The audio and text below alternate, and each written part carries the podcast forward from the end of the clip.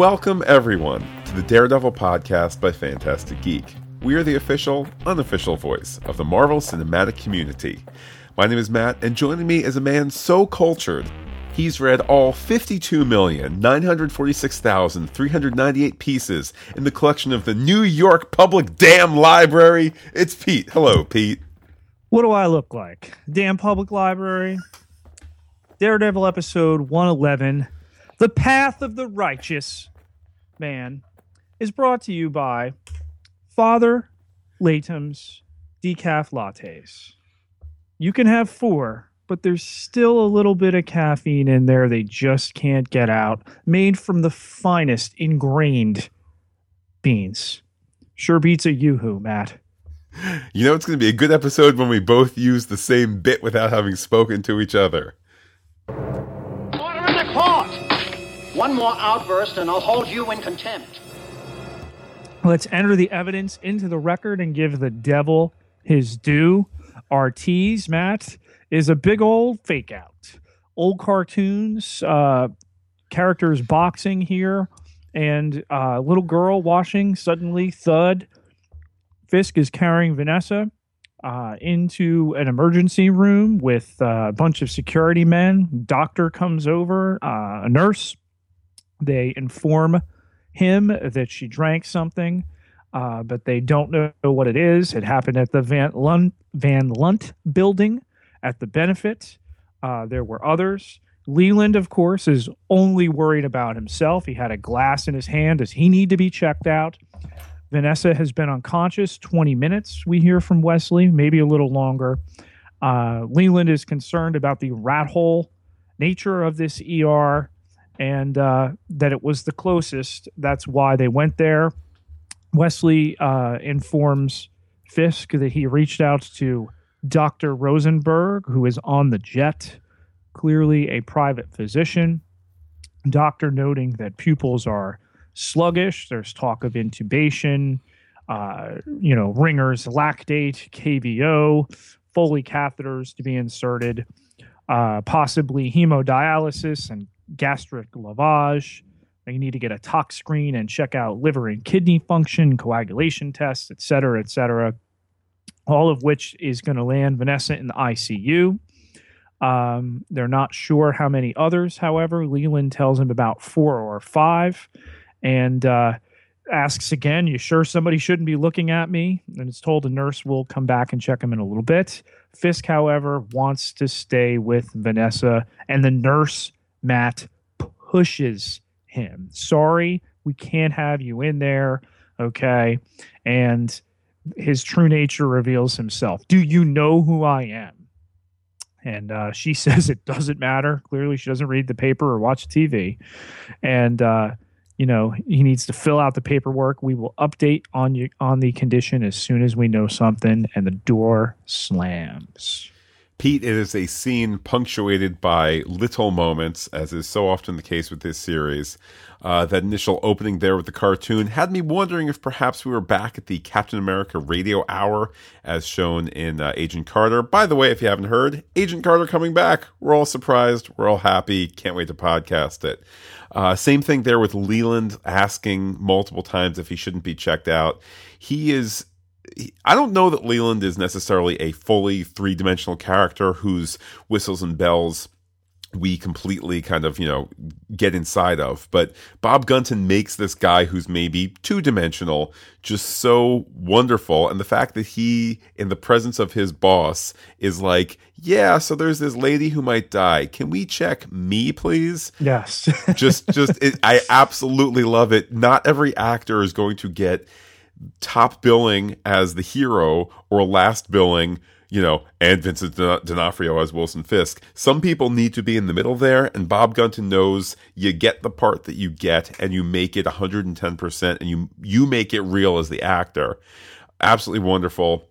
And then great writing there is that little female nurse is pushing back against the giant mass of, of flesh that is Wilson Fisk. It doesn't matter who you are. Here's one for the little guy, Pete, as we head into the title card. The rest of the episode begins proper with Matt Murdock in his apartment. Karen is knocking, trying to get a hold of him. and she brought a balloon. This bringing of a balloon, I thought was um, something that we have all done. I suspect, you know, you buy a balloon, get well, happy birthday, you know, happy Mother's Day, whatever it might be. I, do, I don't genuinely know uh, how much a balloon means intrinsically to someone without sight. Obviously, you know, the intent and, and all that is is I'm sure appreciated as it is with all of us, but the fact that she needs to explain to him uh, what is on the balloon and here is the balloon, the fact that he can't just kind of see it there bobbing in its balloon way, which is, you know, contrary to all the other things that don't float up in our home.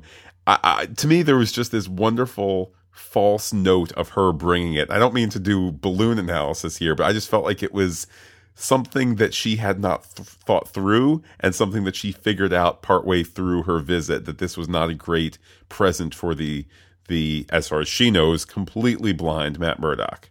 Well, with Matt looking like S51, uh, he invites her in and they have this discussion. And I love that they didn't play around with, oh, so you were in a car accident that's too bad. What hit you? And she goes right for the jugular of not suspecting that, that that's actually the case. You know, um, once we get past the was it expensive in German, et cetera, et cetera, because we know it was a Japanese car, right, Matt? well, that's what he says anyway. Right. Plus, you know, uh, wink, wink, Japan. Emphasis on the Japanese, less on the car. Yes, and the you know drinking early in the morning and everything like that, and everything is pointing to Matt's world falling apart, and that she's there, that she greatly suspects this is all a fraud, that uh, Foggy is you know gone rogue, and uh, she even thinks at one point asks him straight up, did somebody break in with the amount of damage apparent in the apartment. But, um, you know, having lied about uh, going after the uh, Union Allied pension file and, you know, Matt briefly getting the upper hand in the conversation. Um, you know, she talks about Daniel Fisher, that, uh, you know, everything that they've gone through. And, and this this is really a Karen episode wrapped in the other characters. And, you know, that's apparent when we get to the end. But, you know, the, the steps that she takes, the progression that she takes begins in this scene with, you know, the conflict she has with Matt Murdock. Well, and Pete, your point is such a great one here that it, that it's a Karen episode, and we really see her kind of uh, bursting against the mold that has been placed on her by circumstance or her job title, whatever it might be. And it's a credit to Marvel Television that they're willing to go there with her because I don't know that we would have necessarily um, found fault with the show if it was Matt Murdock Daredevil always kicking butt against Wilson Fisk the Kingpin, helped by best friend Foggy Nelson, and also occasionally the secretary who may or may not become a love interest, Karen or something. You know, P.S. Also some episodes with Night Nurse. The fact that they're really willing to elevate her um, outside the trope of the comics uh, to to make her as best as possible um, uh, an equal share part, uh, partner in at least in in story function in Nelson and Murdock. Um, obviously, she's not out there doing ninja moves, but as close to equal equal shares of Matt and Foggy and Karen as possible. Uh, it just makes sense in retrospect. Let's give her something to do other than answer the phones in a course of 13 episodes. Yeah, and when she brings up having found um, Fisk's mother in a facility in upstate New York and how we know Matt is going to admonish her because of that.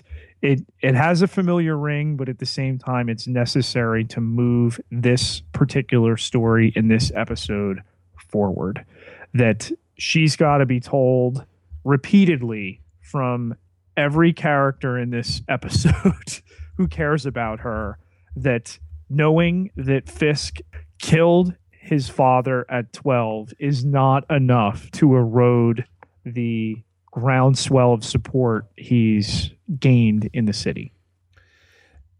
And best of all, it's 100% true in their world and in ours. Uh, reference, I think, is made to time that has passed. You know, this was 30, 40 years ago. 40 maybe years ago. 40 years ago. So, like, it's absolutely right. Who cares? And the minute later on that how it would get explained away is pointed out to her, we're just like, yup, you know, the these things happen occasionally and it's awful. And then 40 years later, you don't care as a populace. So it's it's nice to see her kind of fighting for truth and justice, even though it's not the real world truth and justice. From Matt self loathing and Karen kicking him while he's down, we go to Foggy straight straight up self loathing. Indeed, Pete. He has, uh, shall we say, recently made the beast with two backs with Marcy from Landman and Zack. And um, he is all grumpy, and I think we can understand. We all wake up grumpy too when we've been en flagrante delicto with a curvaceous blonde that has few scruples. It's just, it's just natural. Yeah, but when he doesn't pick up the phone that Karen's calling him, when uh, he says things like use your inside voice uh, you know or without speaking. She's complimentary you know well that's very not nice of you. Um, you know i'm impressed. We'll have a discussion later on about another character who though minor is given uh, full three-dimensional sense of being in this show. You get that sense with Marcy too. Yes, she's a bit of a caricature, but she really kind of um, doesn't care. And there's people in the world here. The fact that she's, you know, done the deed and then wakes up and it's like, eh, he's kind of talking to me in a disrespectful way. Guess what? She knows she's going to work and he's going to lock the door when he leaves. And I don't think she has any regrets because, you know, whatever the backstory is for 12 hours ago, she had one thing in mind. She kind of got it. The end. Girl power. I guess she she done him as much as he done her, Pete. And she's not going to get sucked into the drama. This is very true. Back in the hospital waiting room, Fisk is surrounded by no less than four security guards, Wesley and Leland. And there's just something, Matt, that doesn't ring right about Leland's comments. In the previous podcast when the stuff went down at the benefit i talked about it, it it's still it's uh you know uh hamlet's mother gertrude protesting too much methinks. Pete, he is so eager to blame the Japanese, um, despite the fact that Wesley says they've gotten everything that they wanted. They've got the building and the code, the, the the land and the code, you know, city building codes, et cetera, et cetera. Um, still, though, Leland blaming the Japanese, Leland wondering how Fisk can still be in charge, um, and Leland drawing together the dots to say that they're all, you know, they're all coming for Fisk. He, coming for all of them. He says, you know, whoever tried to take little Miss Hairdo out of the equation, that she wasn't the only target, that they're not going to stop. So I think it's officially time to uh, to red flag Leland here, and wonders uh, if this guy who clearly has presented a, a, a, case in the past for for being concerned about self preservation, if there's more of that now.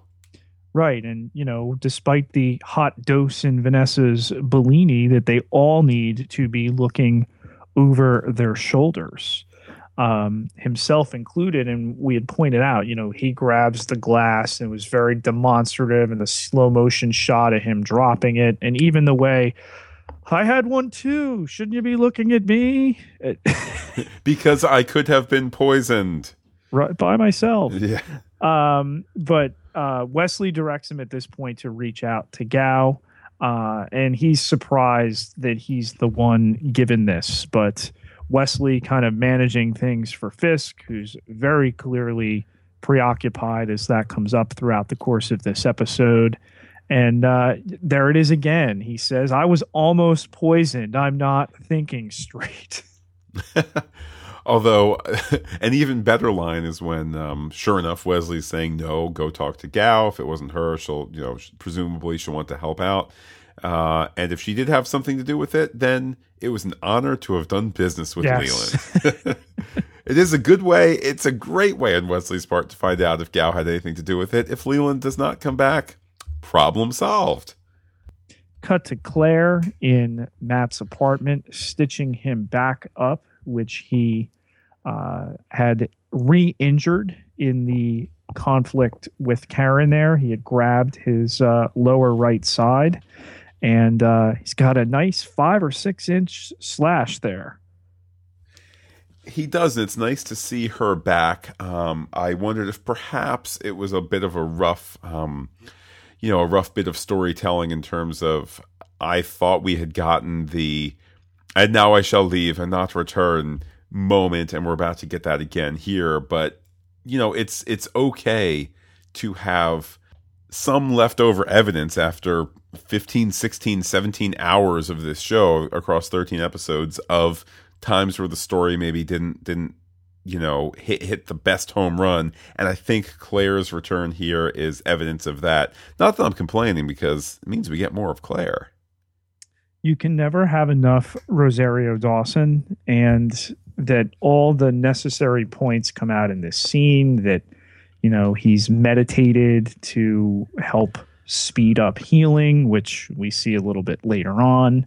That uh, you know the the story point of the armor that uh, that Fisk had, and that he needs to get himself something like that, which she had brought up earlier on, and then back to where they are as far as not having a relationship that she tells him that she's always going to be there, but, you know, to a point. I love the shades of regret here, um, and I kind of like the um, non-committal goodbye that she gives. She's leaving town for a while. She's not going to say how much time, um, but if she really needs him, she'll be back. And, if he uh, really needs her. Indeed. Well, maybe maybe even vice versa. Maybe that was a Freudian slip of truth. But yes, indeed, if he does need to be patched up and implication being and nothing more, she'll she'll always be there for him. So I'm officially saying, as somebody who is 100% spoiler free, that this is her goodbye from the season. Um, although I think she'll be back in the future, maybe in season two. Well, she was signed for season two, and they just said that the other day. you know, I, I I didn't want to say that to our most spoiler free listeners, Pete. Part of the the Matt spoiler free purity nation hashtag it. Um, just there are because purity rings with that, right? there, there are it goes all the way around, and then it goes it's on the inside of the ring too, because you want you want both sides to be pure. Um, I I mean, it's slightly live like spoilery in that that means like it's not going to be, oh no, I think they're going to shoot her in the finale or whatever. But I genuinely think having having no idea about what happens in episode one twelve or one thirteen that this is it for Rosario Dawson. Period. well that she brings up sunday school and the martyrs the saints everything going on there the saviors that she wants uh, matt to act in his own self-interest and not in everybody's self-interest but there's that duality of doing this for the city which is the same time as something he does for him but he does it for the city it's it's a very much a gray conversation rather than the black and white you might think that it would be. And in a series that has not shied away from religious discussion, this is the first in a number of scenes that I think make the the religious aspect of the series a bit more prominent. Down by the river, Karen meets Ben, which seems to be a place they often congregate. And uh, he's still a little sore about having been brought up to see Fisk's mother under false pretenses. Pete, I don't mean to pause the analysis of the story, the characters, their churning emotions, their their motivations, etc. But I'm gonna pause it just for one minute here because it just occurred to me, and this is how we do it. We do it live. The muse whispers in our ears, etc.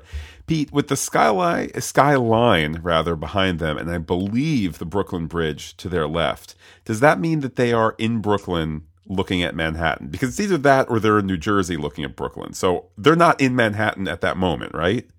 I don't believe they were. So I now look, and I, I want to say I understand the need for them to meet secretly and and without other people looking at them, et cetera, et cetera. But I just want to point out he's a reporter primarily based in Hell's Kitchen. She mm-hmm. has an office in Hell's Kitchen. That means that they both need to get all the way to another borough just to have a quick little meeting again, is it worth it because you don't upset, you know, the Fisks of the world or etc.? Absolutely. Just want to throw it out there for you out of towners that you're probably looking at a mm, 30 minute um, subway ride or in Ben's case to drive over there. Who knows how long if traffic is bad just to be like, I thought you weren't going to call me again. Listen, this is why it's a bad idea. All right, goodbye. Right. And to the uninformed, it's just another place in the city. It, it brings up memories of the meeting he had with the mobster in uh, the first scene we ever saw Ben. Same type of thing. Um, you know, to, to everybody else, it's it's just a place to meet. To us, it's wow, they drove 45 minutes and crossed down traffic to get there. there was a lot of red lights where it's like, oh man, I hope I meet her on time just, just so I can tell her that thing we discussed last night was a bad idea. But Pete, that's what the scene is about. Ben chastising her for taking him upstate on the pretense of caring for his wife so they could talk to Fisk's mother. And where she's trying to get him to see the upshot of that knowledge, he plays this out. Okay, uh, he's going to go on TV, maybe even wheel mom out and tell the you know probably uh, too hanky story matt of uh, you know how he saved his mother from a violent father and people are going to side with him. And as i said earlier it is 100% believable. This is even outside the realm of willful suspension. Outside well if a guy could make a rocket suit this is just yeah, this guy who suddenly has appeared saying, I want a better city and I, I wanted to keep it quiet, but I can't. So now I'm going to be public and we're going to do fundraisers and I'm going to talk to people about using my influence to make the city better for everyone. By the way, I did a bad thing forever ago. We all would say, yeah, no problem. You were a kid then. Oh, the guy was awful. Oh, okay. I, I wish like Child Protective Services could have played a bigger role. They didn't. End of story. But she rails this entire episode against Matt, against Ben, against Foggy to get them to do something, um, which she does at the end of the episode. But the idea that he's now heard something went down at the Van Lunt building. She had heard food poisoning, but he's got an unconfirmed source that this might have been something else that there's a rabbit hole here, like so many of the things they've looked into, that Fisk could be spinning this, that he's got pull with the media, maybe even at the bulletin, which puts him potentially in danger. And is a nice bit of, I don't want to say foreshadowing, but it's a nice bit of um, story business later on, uh, and, and, I'll mention it just quickly now since it actually doesn't pan out. But later on, we see Ben alone in the office with like barely any lights on. It feels like a dangerous place, and this is probably the um, the origin of that. In addition to some other story stuff that we can discuss in due course, just this idea that nowhere is safe because Fisk is that powerful. Back to Fisk at the hospital. Wesley comes to sit by him with some coffee and uh, he talks about a time when he believed he was complete, that he didn't need anyone to truly understand him. And we see the the glorious thing, Matt, that's been done with this show is they've put the villain through all of the paces that the hero typically goes through. Here, worrying for the damsel. It is an excellent point, and it's part of what makes this so darned different compared to so many other shows out there, whether they're in the comic book mold or not. He really is so absolutely sympathetic. And furthermore, we feel such sympathy for Vanessa, who whose biggest crime is to what? To have put up with the bombings because she understands a larger picture. Um, I will refer you to the New York City of the 70s, 80s, and first couple of years of the 1990s. You know, not a great place. And when some questionable but not completely awful things were being done, you know, you hear stories of homeless bust out of the city and dropped off in, you know, New Jersey or, you know, lower state New York and don't come back. I mean, again, not cool, but also you sit and go, and there was no homeless man with his privates out in Times Square today. Like, that's her biggest crime to not be condemning Fisk for his drastic actions here. Fisk, however, is uh, overcome with what would happen if she dies, and he tasks um, Wesley with finding out who did this.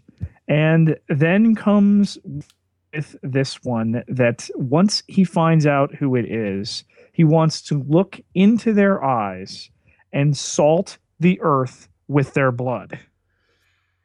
That is the most angry and extreme version of that sentiment that I have ever heard. Kudos to the uh, writers for coming up with a, a variation on a familiar notion of salting the earth and all of that that just sells it.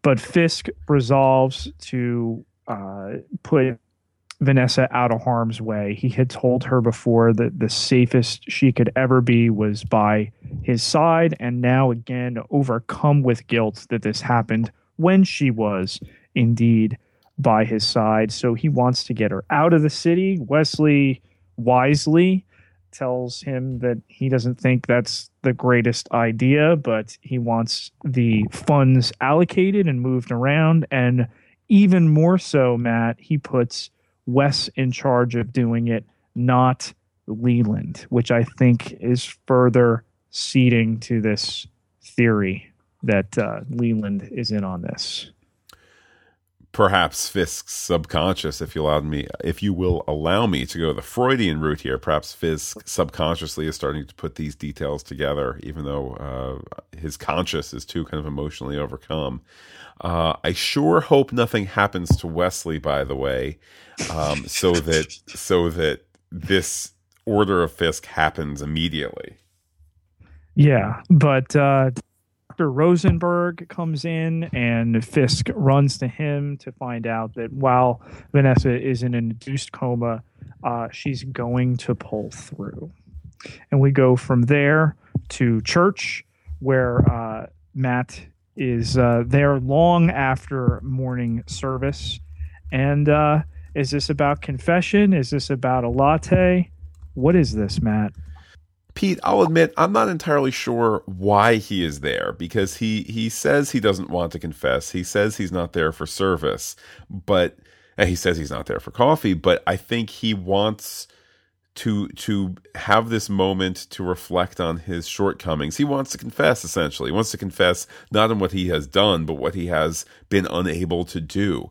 Um, uh, the father asks uh, if he was able to stop the man, and Matt says he tried to but didn't, and didn't kill him. Um, and, and, I think there's just kind of this moment of, um, I mean, I know he has done sinful things, so if you want to call this a confession, fine. But I think in Matt's mind, he is almost here for an anti-confession, like a I didn't do those bad things. Can you tell me what to do next so I can go stop the man and kill him? Well, when they're on the subject of angels and demons within people, he asks Father Lantom, you know, when, then why did God put the devil in me? And what we come back to with Father Lantom explaining how uh, Lucifer fell from grace uh, to become this symbol to be feared, that's the big takeaway with, you know, what happens a little later in the episode. And there's also just that chilling, chilling moment where um, Father Lantom says, you know, yes, he has a pretty good idea who Matt is and what he does. And it, it really is to the credit of this series for stripping away some of the comic book conceit. Uh, even in our beloved Agents of S.H.I.E.L.D., there are kind of moments where you say, who knows where in the world they are that's in a driving distance of Washington, D.C., but they don't bring that up because they get into a jet and go to Africa in a couple hours there's stuff like that where you say, "Oh, well, it's it's it's a fun comic book show. You know, that's not what we need to worry about. You know, we want to make sure the characters are being internally consistent, and all of that." Here, though, this is reality with a capital R, where Lantom is able to put together these particulars to be like, you know, look, here's a guy who's beat up, and here's this, that, the other. I don't quite understand the blind portion of it, but yeah, this guy is the masked man. And Father Lantom citing the path of the righteous here that needs to be tread. That's the real big phrase, in addition to being the title of the episode.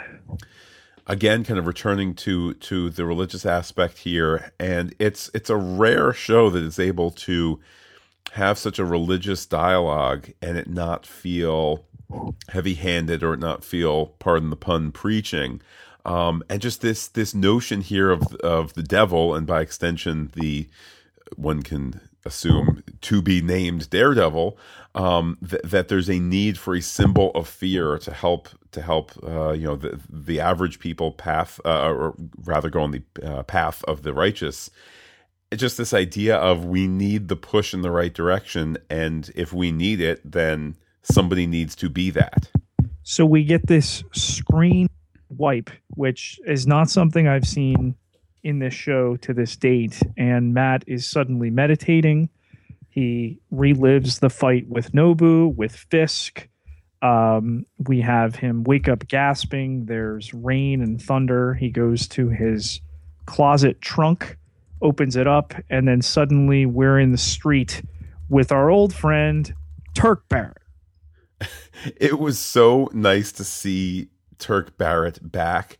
Um, I, I've I was recently listening back to some of the earlier episodes of the podcast, and it was like, oh yeah, Turk Barrett. He was in you know a number of episodes there, and such a such a great character. And I mean that in the sense of like how we might say about a real person. Oh, he's such a character because he really is just this larger than life guy who. I don't know. He's another minor character who is 100% fully realized here when he could be he could be some kind of you know fictional two dimensional caricature. Um, I love that he's introduced. He's running from some terror. I mean, we can uh, assume what it what it will be. Um, there's more of that yellow, dirty light. There's Dutch angles which tip the mm-hmm. camera this way and that. That speaks to the terror that he's feeling. Um, and then he's caught, and he's smart enough not really to put up a fight. Yeah, and that Matt knows, in addition to the one gun that he's standing on top of and Turk's hand, that he tells him, you know, you're not going to go for the knife in your boot because I'll break your leg. You're not going to go for the backup piece behind your belt because I'll throw you off the roof. Convincing indeed. And uh, his purpose there is that he wants information and um, he wants to know where the bar, the body armor, Fisk's body armor, is from, and in a really, I don't know if it's it's a small world or if it's just hey, this is where this is where it is. But he's about to throw Turk off the roof into the dumpster where uh, where the Russian was was thrown a number of episodes ago, and it was like, oh yeah, that is the water tower in the background. Looks like here we are, kind of repeating ourselves back to Fisk in the hospital where a heart monitor is beeping, his cell phone is buzzing, and he notices it is his mother, but he doesn't answer. He kisses Vanessa on the head, goes outside. Wesley is already on the phone, but as soon as he is off there, uh, talks about how she has not woken up yet, that uh, Rosenberg says there might be complications and uh, puts Wes on taking care of his mother's needs. Uh, also, there came the understanding that uh, Leland comes through and he's telling uh, the security guides to get out of the way, which I think further cements the idea that he's uh, he's trying to elbow his way into things, Matt. Um, and talks about how he had uh, met with Gao and uh, he's seen there as invisible as Fisk goes back into Vanessa's hospital room. You know, Pete, ordinarily I might have said that Fisk being so overcome by the problem at hand with Vanessa that he can't take the phone call from his mother and thus handing it off to uh, Wesley, which becomes its own story branch. Uh, as opposed to Fisk taking the call and immediately snapping into action. I might normally have called that kind of, you know, hand of the writer, convenient twist, but you really get the sense here that he is so genuinely overcome that he can't pay attention or he can't take the call at that moment from his otherwise consistently abled mother. You know, yes, she has diminished uh, d- diminished capacities, but it's the same as it was presumably last, you know, yesterday, last week, last month, last year. So he can he can let that wait. Furthermore, I just love the idea that reference is made later on. He loves his mother more than anything. He loves his mother more than anything, but he's also willing to keep her at arm's length and sit and say, yes, he loves her so much, like in his mind. And then she calls. And because he's busy with something that's really important, he lets his like assistant guy take care of it because he loves his mother so much. He's going to have somebody else take care of it. To me, that is 100% consistent with the character. Not that he does not love her, again, that he's keeping her at arm's length. But this irascible Leland it's a monologue at times, you know, talking about, well, what did Gao say? I don't know, you know, a bunch of fortune cookie S 54. Uh, you know, Wes wants to know, does it sound sincere? I don't know. She was speaking Chinese, and I don't think the translator liked me. this is the scene where uh, I was first starting to really wonder as to his nature and then going back, hey, he made such a big deal about not having you know about having been so close to having been poisoned etc this is just so muddy. Everything that you mentioned pete it's just so like he's making it up on the fly because he just said to himself ah, i'll just tell him something. And, and then now the something isn't quite quite there because it's not the recounting of a real event or, or casting the the details in a real light. And again i have no idea uh, but we will see. And I kind of feel bad. I'd like to have Bob Gunton season two, but you know, you, you have to pay your pound of flesh in the course of uh, of a season. It's with that that Wesley reaches out to um, Fisk's mother, Marlene, and that is intercut by uh, the man in the mask dropping by Mister Potter's workshop. Now, we had mentioned when Potter was first uh, introduced how it was interesting casting because he certainly didn't look like, I don't know, how you might get a tailor out of central casting. You know, small, mousy guy, big glasses, um, you know, measuring tape around his neck.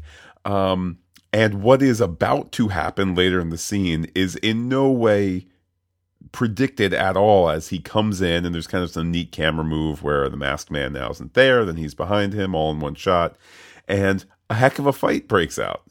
Yeah, between him guzzling Yoo-hoo and then somehow noticing that uh, the vest that's on the torso mannequin there was moved ever so slightly, having it out with the man in the mask and uh, him grabbing his uh, his wound on his abdomen at one point through this pretty brutal fight. There's use of chains and a and a buzz saw and all sorts of other things.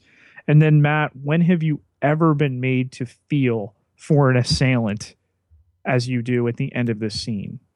You're absolutely correct. I'll just quickly mention in between these two uh, portions of this fight. Um, Wesley gets the call from mom. He gets a gun and keys from Francis the guard and goes off to solve the problem himself. But more importantly, you have these repetitions of Melvin Potter, the tailor, saying, You're not supposed to be here. And just the notion that he is, you know, of diminished mental capacity himself, um, but nonetheless has these savant tailoring skills. It's, it's, it's amazing. And then he starts to talk about Betsy Betsy will be hurt. And I love right. that we are given nothing about Betsy. The show will be best served if we never find anything about Betsy. You Betsy could be a Betsy's, variety of people. Yeah. You mean the show will be Betsy served? Betsy. Oh, wow. See, see, they know. But it, it, it is it, it is an amazing performance there. The care that this actor imbues into Potter's simple kindness it just makes the mystery of Betsy come alive. And I think for for each for each viewer of the show, you imagine what who or what Betsy could be. You know, a neighbor of his age, a neighbor who's much younger, a neighbor who's much older. Pete, you even said maybe a, a non-human neighbor. I think it, it it's very possible. But what does Matt want out of this? He doesn't want a suit. He wants a symbol. Indeed. And what's the payoff? It'll be a way to make sure that Fisk doesn't hurt people anymore. And I have to say, as spoiler free as, as I am, and we've discussed in the past, Pete, how um, the show was barely 36 hours out of the gate uh, when Netflix changed the um, the album art, for lack of a better phrase, um, from the Avatar. The Avatar. There you go. From from Matt Murdock with sunglasses to the Daredevil suit. You, you know. So I mean, that's that's no longer been a mystery. That has long since not been a mystery. But how we get there and when the when we get there has been. Um, and I dig it that this whole time we're going. So where's the suit? Where's the suit? Where's the suit? And here he's slowly starting to hint at it, and we're kind of looking at the clock going, but we're halfway through the 11th episode and there's only two more. Where's the suit? Love it. We join Karen, who stops by Josie's bar. She's been looking for Foggy, finally finds him. They have it out. It's all about here this third opportunity for her to talk to one of these guys about what they should be doing and not what is actually happening. I I appreciate how he's reiterating that he's angry, but we knew that. Now he doesn't want to work with Matt.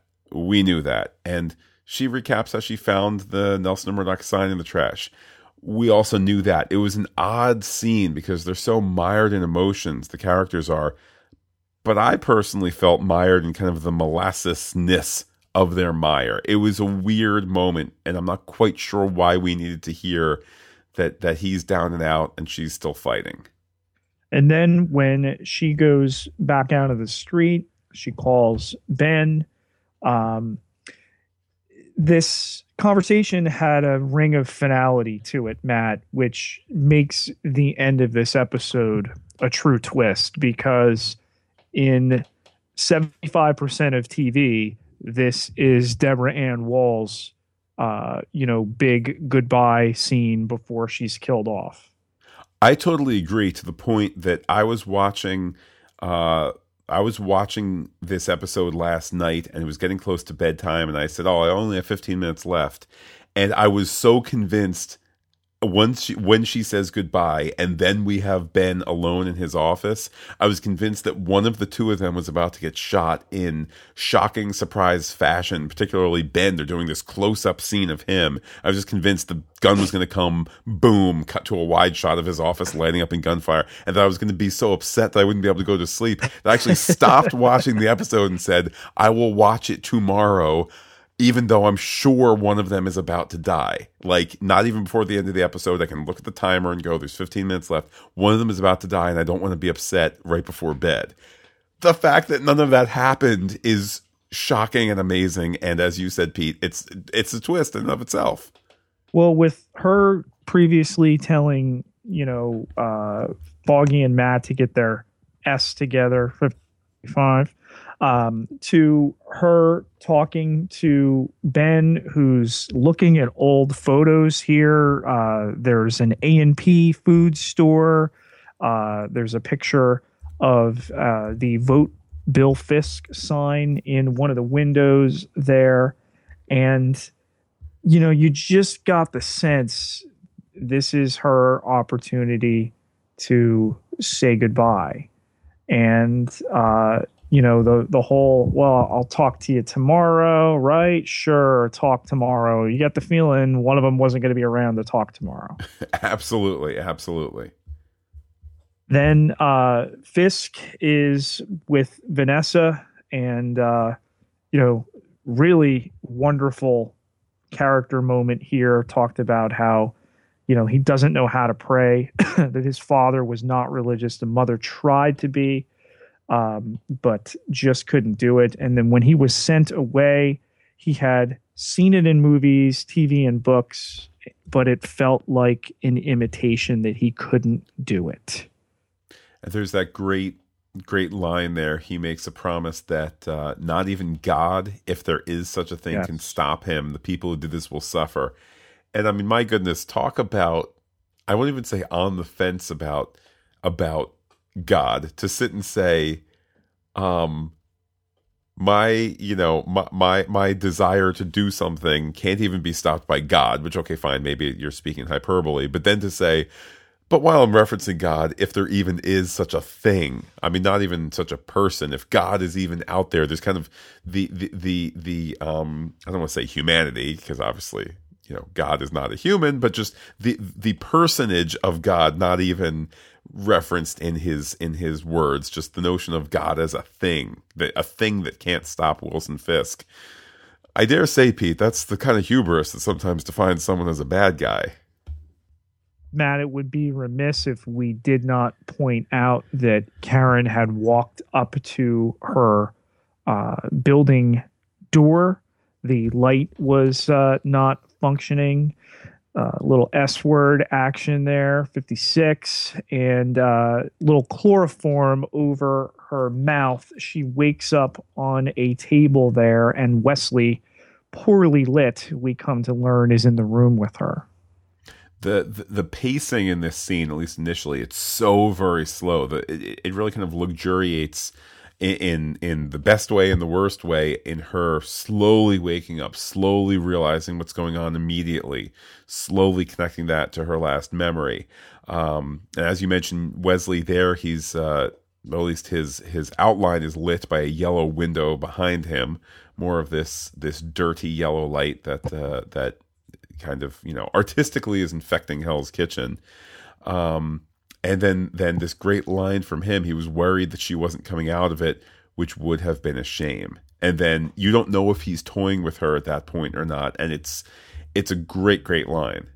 and to take her back through the paces of her own character's development in terms of the Union Allied story and having been involved with Nelson and Murdock and everything there, then being paid a reasonable amount of money, well, what was a reasonable amount of money, that she was just supposed to go away, fade back wherever people like her are supposed to go away to. and it's that highlighting of the smallness of her as a person that she's just this little peon in this in this city that has actually important people like Fisk and developers and crime lords and that she's just this hardly hardly significant person there and that he's almost um, indignant that she has stepped outside her station in life to continue to cause trouble and that it's been her choice and her choices have brought her here. It's not an old it's not a new rather notion in this show of the little guy versus these impossible powers that tower over us but here it's almost like the reverse it's the powerful man saying how dare you step out of line But only so powerful, Matt, because remember, he serves Fisk and uh, he asks Karen if she loves the city, and she confesses she hasn't been there long enough. And he says that he thinks that growing to love something is simply forgetting what you dislike about it. And he says, honestly, I don't love the city, but that he serves a man who does so much, almost as much as he loves his own mother. Matt, as we podcast this on Mother's Day. indeed the irony grim indeed um and and and the details that he gives grim as well you know that, that the, the city has a filth that can't be washed away the garbage stacked up uh i mean garbage which i've seen stacked up as well in my times in the city just i'm assuming it's garbage day i don't quite know where it goes i know I that- lived through a strike, Matt. I had to Pac Man myself through streets of garbage piled up as tall as I am. pete do you do you hate the city or did you grow to love it by slowly forgetting what you disliked I love New York City. wow impressive He's surprised that um, Fisk's mother remembered Karen.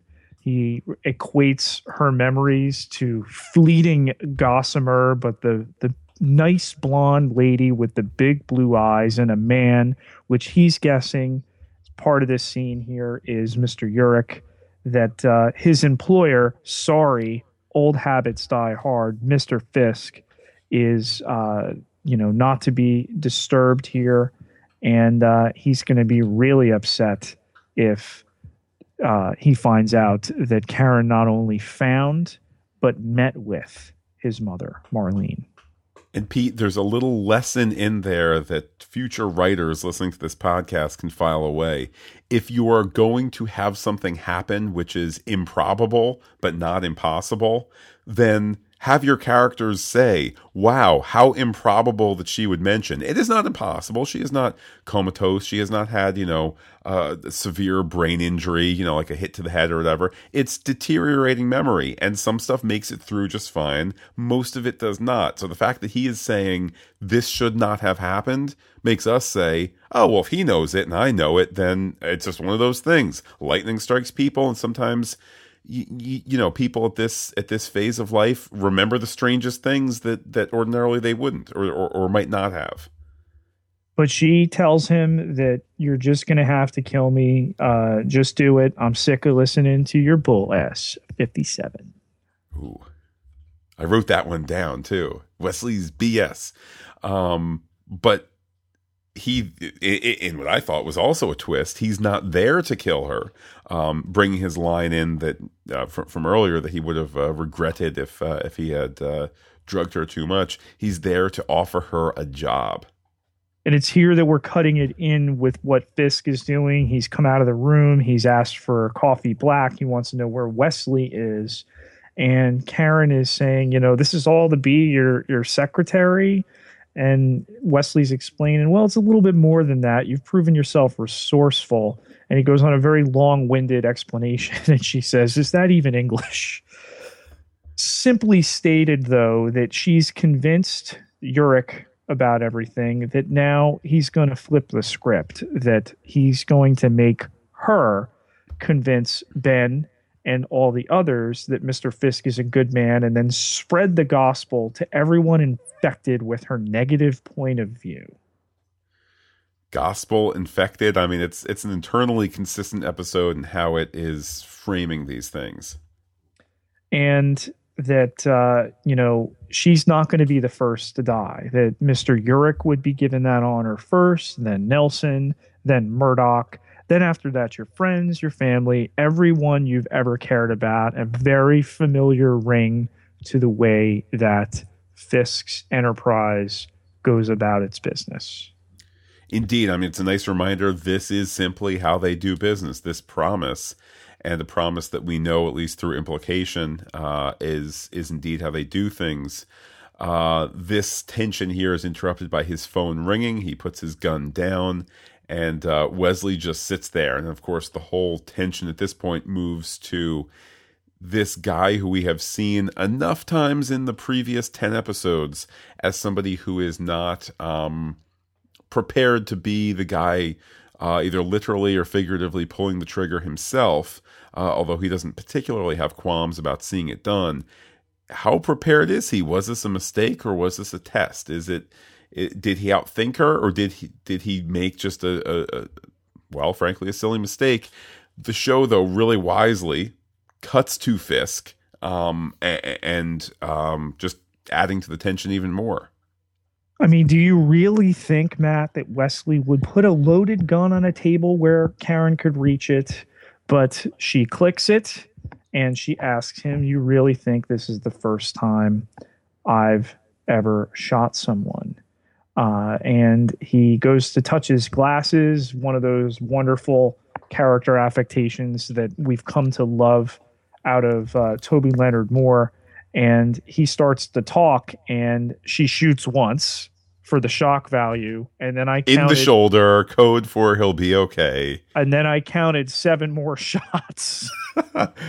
She puts her hand over her mouth. The phone continues to ring. I counted five bullet wounds distinctly as she gets up and goes away, and we're left with that, you know, ring over and over again of Fisk looking to get a hold of his major domo here. Objection, Your Honor. He's badgering the witness. Well, what do you want me to give him, a testimonial dinner? Who brought the heat into Hell's Kitchen in this episode? Pete, let's start with the primary baddie in this episode, almost unquestionably Wesley. You know, I, I tweeted it earlier today. I want a show where somebody needs to compile all of the looks, dialogueless looks that Toby Leonard Moore as Wesley has done throughout this season, throughout this show. And they're priceless the the smug look, the the sad look, the happy look. Uh, nobody emotes more than uh, this character. Not even Fisk, who gets quite a bit of that stuff. I will assume that after seven gunshots, he, the, the character is probably done for. Could you have whoa, the actor? Whoa, whoa, whoa! That we sidebar, baby. Well, okay. Well, well how about this? Side- how about this then? I'll frame it like this. I don't know how much of Toby Leonard Moore we're going to see in the Marvel Cinematic Universe, but he really, really is a fantastic actor. And I, I know that at New York Comic Con when we, when we saw the Daredevil panel, um, there was a closeness between him and Vincent D'Onofrio, which is to be expected given all the scenes that they must have shared. Um, I like to think that the the more famous D'Onofrio um, and, and, Toby Leonard Moore, if not able to work together again, will you know that they kind of rubbed off on each other in an artistic way because it's there's just so much subtlety to James Wesley. And think about it; it could be such a thankless role, but this actor just eats it up in the spaces in between and makes it something truly to savor. Y- you cannot like the character, but you come to really want to watch the character, which is not something you can say for all of them. Well, one other character that you certainly can say it about is Fisk, who I will say again, if if Vincent D'Onofrio is not nominated for an Emmy this summer for this role, then it just shows what a lot of us know already. There is a Netflix bias at the at the Emmy bunch. But Pete, talk about Wilson Fisk, kind of a, a sideline baddie here, but baddie nonetheless. I talked about it before. So smart to flip this around and have him go through the paces typically reserved for our protagonists. The worry, the fear if somebody should die. When's the last time you've seen a bad guy worry if somebody in their life should die? I mean, what just popped into my head was uh, the complete opposite of that, which is the the um, monumental Joker, as played by Jack Nicholson, and his number two guy Bob, who at a certain point towards the end of the story, Joker just shoots him. That's it for Bob. After you know handing over his own gun. Indeed, we are complete opposite here with Fisk and his relationship to Wesley. And I would even argue his relationship to the no name guards. I mean, one is named in Francis. there's yeah. a scene where uh, Wesley has stepped out, uh, you know, to go get Karen, and Fisk steps out and says, you know, uh, can I get a coffee? Black, please. He's asking these gun toting peons, please. Why?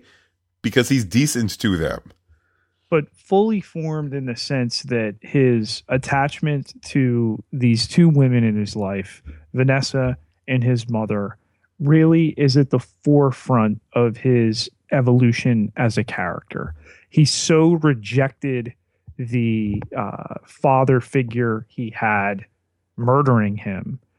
It, it never becomes Oedipal in the sense that you almost thought it would with the mother shushing him after he had done this. But you know places such importance in their well-being. Absolutely. Absolutely. And somebody who is seems to be placing less and less uh, emphasis on anyone else's well-being other than his own is is the uh, just the wonderfully shaded leland the the weaselish nature of this character, I still think you know the number of times he's got to point out being near this poison, holding a glass. Like, who really thinks you held a glass of of this champagne that that you had any contact with the poison? Well, I think anyone who that actually happened to would, but most people would probably calm down quickly and enjoy the fact that they are living, you know, that, that they haven't also been attacked. And and as said earlier, Pete, I think it's a case of the lady doth protest too much. Um, and we're not even in level seven yet. I think that's just a reasonable extrapolation from the story uh, from the story thus far. Next up, Pete, let's talk about the return of Turk. Yeah, you know, if this gun don't work, my name ain't Turk Barrett. M- missed him, seriously missed him. You know, we we got him front loaded so much early on, and you were kind of like, is he is he coming back? Is he coming back? And then once you could make him out, you're like, God damn it, that's Turk Barrett. Going to the New York Public Damn Library. I mean, again, and I'm repeating myself, but only because the show does these things so well. Here you have a character where you feel like you have a complete read on who he is as an individual, and then now go back and watch a ton of other TV shows where he would just be familiar goon number two, you know, and he might have a name, he might not have a name, but you'd just be like, it's that guy who had sold the gun or whatever a couple episodes ago. Meanwhile, Turk Barrett is a fully realized character. And Pete, speaking of fully realized characters, we have in just this this mammoth quickness here uh, the reveal that uh, Mr. Potter is actually a character of great of great dramatic depth. You got a little bit of a hint the only other time we saw Melvin Potter that something was not off, but not to say completely apparent um, to the viewer. And to have this beatdown happen with a you know 60% strength Matt Murdock and then the reveal that this character is clearly limited in his capacity that he's motivated through the fear like so many of these other characters of harm to someone or something else. It's touching and you don't expect to be touched coming out of a scene in which you've kicked this other guy's butt. It is a phenomenal presentation there of, of Melvin Potter. Pete, I, I dare say that we're done, but perhaps one more person should be added to the list here. Karen? Yeah, you know, seemingly taking a life at the end of this episode and forget her attempts throughout this episode to try to get Matt and Ben and Foggy on board with her plan to expose Fisk uh, patricide. It's the deed here that lands her squarely on the defendants. Yeah, and it really is a case, as every character tells her, that she's pushing too hard on this and there's rules to every game and there's rules to the law and there's rules to public relations and there's rules to the unwritten rules and, she's just barreling past all of that and uh, I, I guess we'll see what her fate is as well. Your honor may i approach the bench? May i approach the bench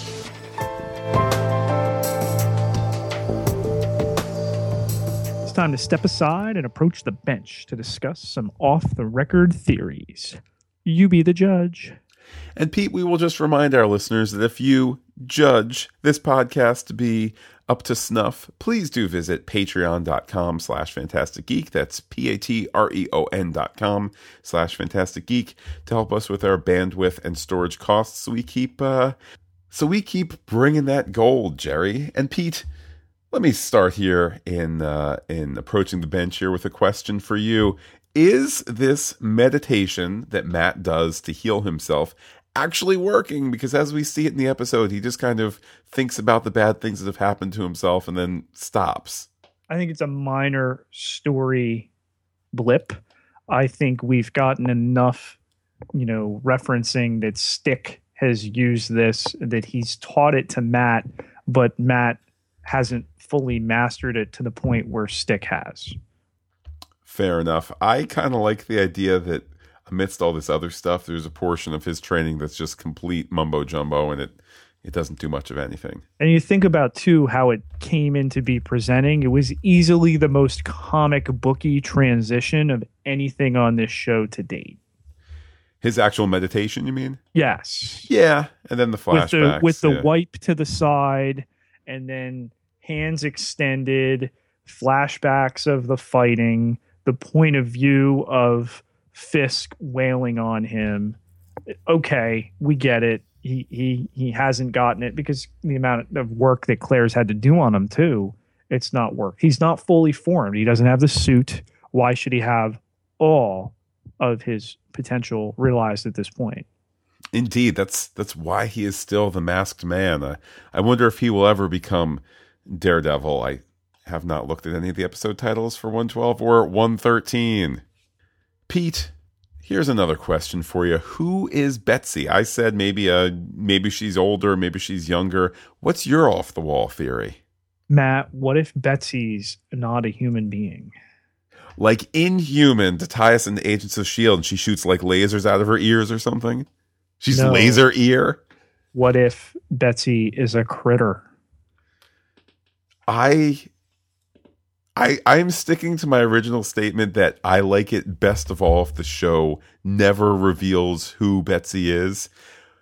But doggone it, it would be something if Mr. Potter gets to go back to his house in some or his apartment in some sort of end of season montage as the city is now a better place with Fisk taken care of. And he walks in there and he opens the door and there's some like little like tiny like you know teacup dog and he's like oh i'm home girl. And there's got a little thing around the neck and it says betsy. I, I you know what pete? I might weep. I might weep. If it's not a boa constrictor, it's a poor choice. that might have a certain um less effective reveal but you know whatever works for melvin potter is okay by me.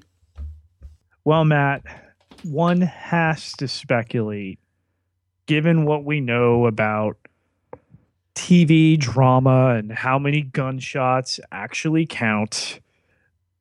We've watched Skye get shot twice on uh, Agents of S.H.I.E.L.D. because that's the number where you really mean it and can still come back. And though we leave Wesley with five blood soaked bullet holes, is he gone? I think that Wesley absolutely is gone. I would not be shocked at all if the next episode features Toby Leonard Moore playing Dead Wesley in such scenes as Dead Wesley in the chair, Dead Wesley on a slab as Fisk talks to him, Wesley in a coffin. Uh, I I think that his his Desley? um, De- ooh, Desley. Hashtag Desley.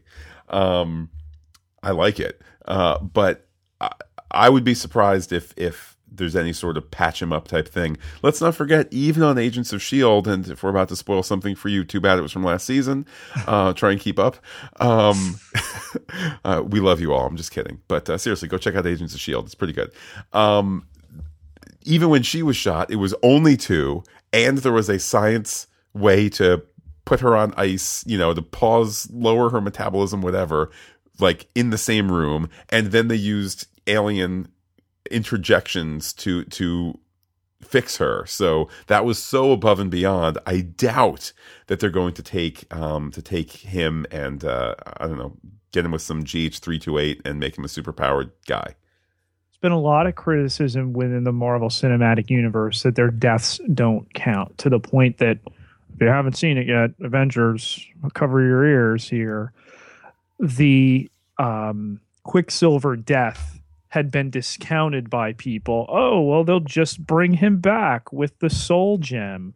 Well, guess what? They've gone on the record and said he's dead. He ain't coming back. Certainly a a, a finality here, I think, for Mr. Wesley. where we got full character development of a guy who makes these light uh, suits that they wear. You couldn't deke those suits with some kind of uh, blood capsules that, uh, you know, as you get plugged, that's a form of camouflage and you can come back from that. Here's the bottom line if you have a story where anything is possible, then everything is meaningless.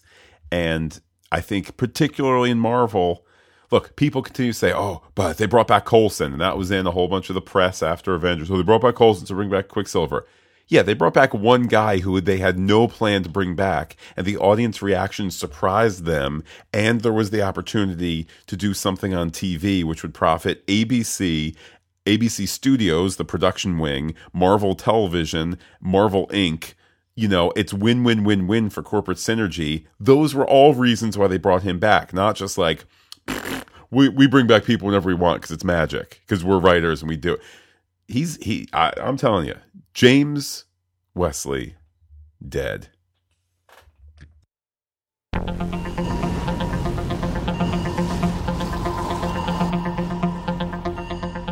We've been using our enhanced senses to monitor the frequencies.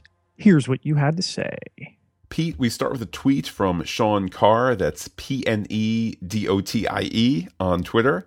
And uh, he says, watched last night, this in reference to this episode, 111. Watched last night, looking forward to the podcast. They really added dimension. Missed the Elektra reference in episode 10, for example.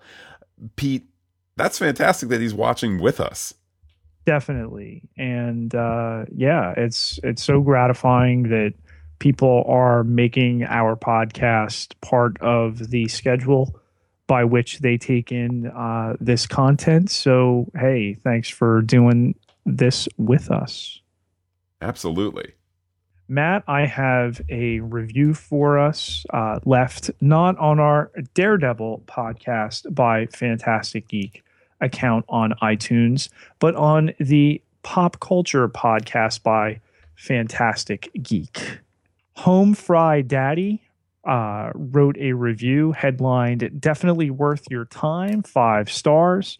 And in it, he writes, I started listening to Matt and Pete with their Agents of S.H.I.E.L.D. podcast. They noticed things I'd missed, and I enjoyed listening to their conversations, which reminded me of the sort of post episode conversations my friend and I after uh, Buffy or Angel episodes. The Agent Carter podcast was fun, but I didn't seem to connect as much with those podcasts. The Daredevil podcasts, however, I would categorize as can't miss. They are actually adding something valuable with their analyses of these episodes, discussing cinematography choices, fine details in the scripts, the background of cast members, plus really thoughtful insights into the performances of the cast. I finished watching the first season, but I'm looking forward to their take on each episode. One question though why is Pete counting uses of, as he puts it, the S word in Daredevil? Is this a subtle South Park reference or just a touch of prudishness? just teasing, guys. Keep up the great work. Well, Pete, do you want to answer that question here and now? I do, and I will. Um, I don't think we need the swearing. I know it's TVMA, but it's the Steve Rogers in me language and um, i just have a need to point it out and as we know i've i've documented to this point in the series all 57 s words that have been dropped. That's a lot of s. That certainly is and uh, thank you home fry daddy. You are my home slice for sending in such a nice review. And Pete, he's listening and commenting there on the Pop Culture Podcast, which, of course, is where all our uh, all our podcasts are kind of uh, consolidated into one feed, along with some other goodies. And if you haven't heard already, this summer we're going to be definitely changing the pace, but we're going to be doing live commentary tracks to uh, the first season of Star Wars Rebels. Definitely not with the in-depth focus that we've had for Daredevil, here we are uh, approaching the uh, one hour, 14 minute mark tonight. These will be much, much shorter stuff that you can uh, hopefully watch along the episode or at least listen to the the episode audio in the background as we share our various thoughts and whatnot. Should be kind of you know a summer a summer pace to things. So if you're not listening, if you're not subscribed to the uh, the pop culture podcast, head over to iTunes, head over to fantasticgeek.com for feed details uh, to join us for our our summer O Star Wars. But Pete, you know what's like a Fourth of July party every day is your Twitter feed, and how can people follow you on the Twitter?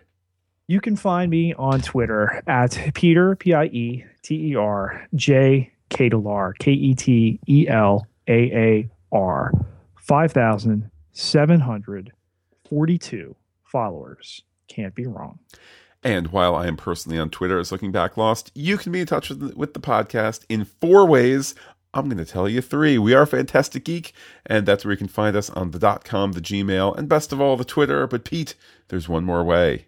There is. Get yourself over to the facebook.com forward slash fantastic geek with a PH, all one word. Like us, and you will get plenty more insight and interactiveness with us. Pete, here we are with two episodes of the series left, a series wrap up after that, and then the uh, the Daredevil podcast by Fantastic Geek will go on temporary hiatus with that show, or at least that first season in the books. Uh, if you haven't heard, dear listener, and you probably have, Agents of S.H.I.E.L.D. renewed for season three. Agent Carter renewed for season two. Uh, also, AKA Jessica Jones hitting Netflix sometime this year. The assumption is December. So uh, we're basically going to do this all again. You know, once uh, once fall time hits. So uh, then I guess Daredevil season two will be along. It's Pete. It's never going to stop. Buy stock in Depends now. wow. Well, with that, I will say to all our listeners go check out a book from the library and give you, Pete, our final word. Hello? Could you like nod or something?